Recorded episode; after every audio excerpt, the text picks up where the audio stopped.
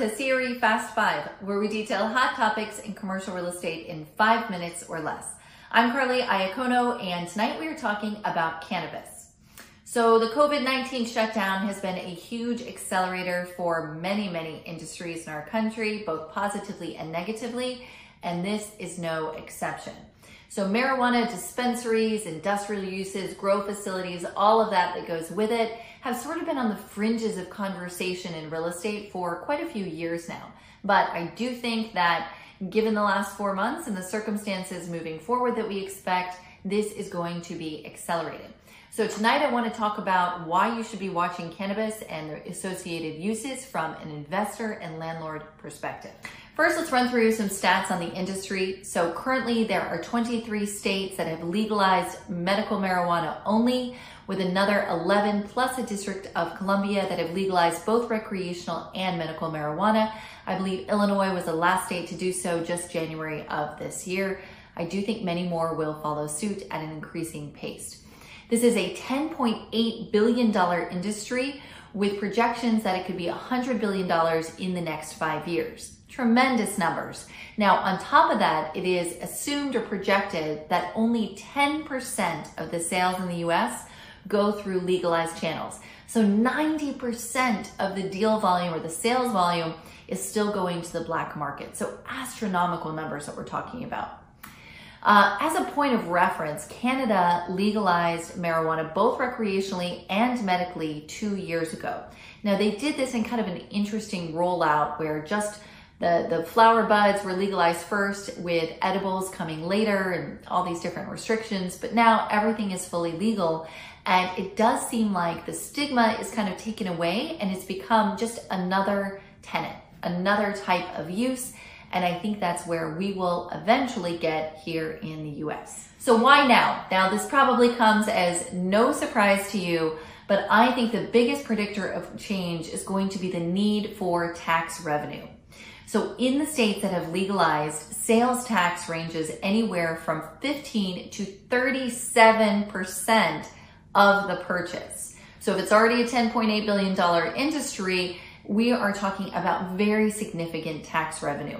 And in a time when all the states are really hurting and there's not a lot of industries to turn to generate additional revenue, I think this is going to be looked at a lot more closely by politicians across the board. Now, there might still be federal pushback. I'm not predicting, well, anything, but I do think on a state-by-state basis, we're going to see this in the forefront of the legislation much faster than we would previously.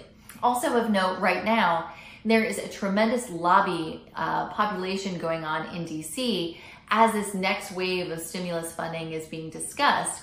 Everybody's trying to get their agenda passed, and of course, cannabis, the cannabis industry is no different. So the current push for lobbying right now is for the access to debt markets. So I think this is a really, really interesting thing to watch, because currently, it's very hard to finance a property that has a cannabis use in it, whether it be retail or industrial. It's very difficult to fund a new cannabis grow facility or dispensary from a business perspective. So if these different product lines, all the way from growing to retail, have access to traditional debt markets, it's a game changer. And that is what's happening in Washington, D.C. right now. So over the next few weeks, I think we need to see how that plays out, and that could really be a very, very quick accelerator for the industry. The next thing is, obviously, there are significant retail bankruptcies that are already happening and will be happening with greater numbers moving forward. So who is going to backfill those spaces? Will be creative uses, it will be new small business. There are a lot of things in play. It's not all doom and gloom, but this could be a great option. Now, here in the US, we still have a stigma against cannabis uses. We have a lot of restrictive co-tenancy clauses, even in the states that it is legalized. So it's not going to be a light switch, but I do think that as these regulations change, it might be a gold rush for sites, kind of the day after prohibition, where everyone's trying to get the best, whatever best is defined in that market, the best site for their dispensary. And as we've seen in Canada and some of the states where it's already legalized, a lot of these are really beautiful facilities. You know, they have high security measures, really beautiful tenant build outs. They're clean, they're bright, they're big, they're spacious. So it's not what you're thinking necessarily from the 90s when everyone thought of marijuana. So it's really becoming kind of commoditized and legitimatized, if you will.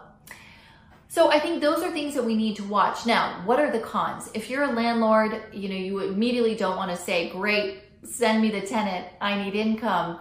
On a scale of 1 to 10 of how difficult it is to get a deal done, I think a cannabis use and a cannabis tenant right now is a 10. Not only do they have a lot of fit out requirements, they have very high TI, tenant improvement allowances, and there are so many regulations still in place. So even if you get the site approved, there are local licenses that are required in many areas, there are state licenses, and then you still have the federal issues as well. So it's a long process. So if you are looking at this use for one of your shopping centers or a single tenant use, expect a lot of false starts. I don't think it's a bad thing to focus on, but it's going to be a painful process to get a significant tenant or a credible tenant in the mix at the beginning. So expect that it will be a difficult process. Also, very interestingly, there's going to be some shifts in the vertical. So what I mean by that, some states right now require you to grow, process, and distribute only your own product as a company in the marijuana industry.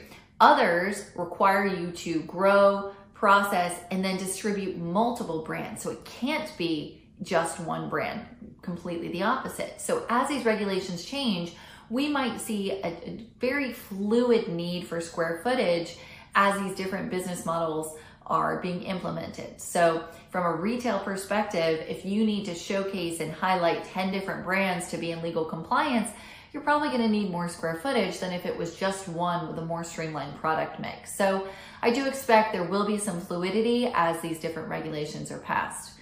Finally, we don't have a lot of credit right now in this part of the market, and that is largely because it's still emerging. It's still up and coming. There are some REITs that are focused on it. There are some bigger companies trying to get into it, but the lack of access to credit markets, the lack of sort of federal approval is making this a very small sort of business line. So expect that if you are working with a tenant, it's nothing like signing an investment grade deal with a national tenant would be in a traditional retail space. So there is some risk involved, but I do think moving forward, this will become commonplace, and it's something that we need to start watching now. That was CRE Fast Five. I'm Carly Iacono. We look forward to seeing you again soon.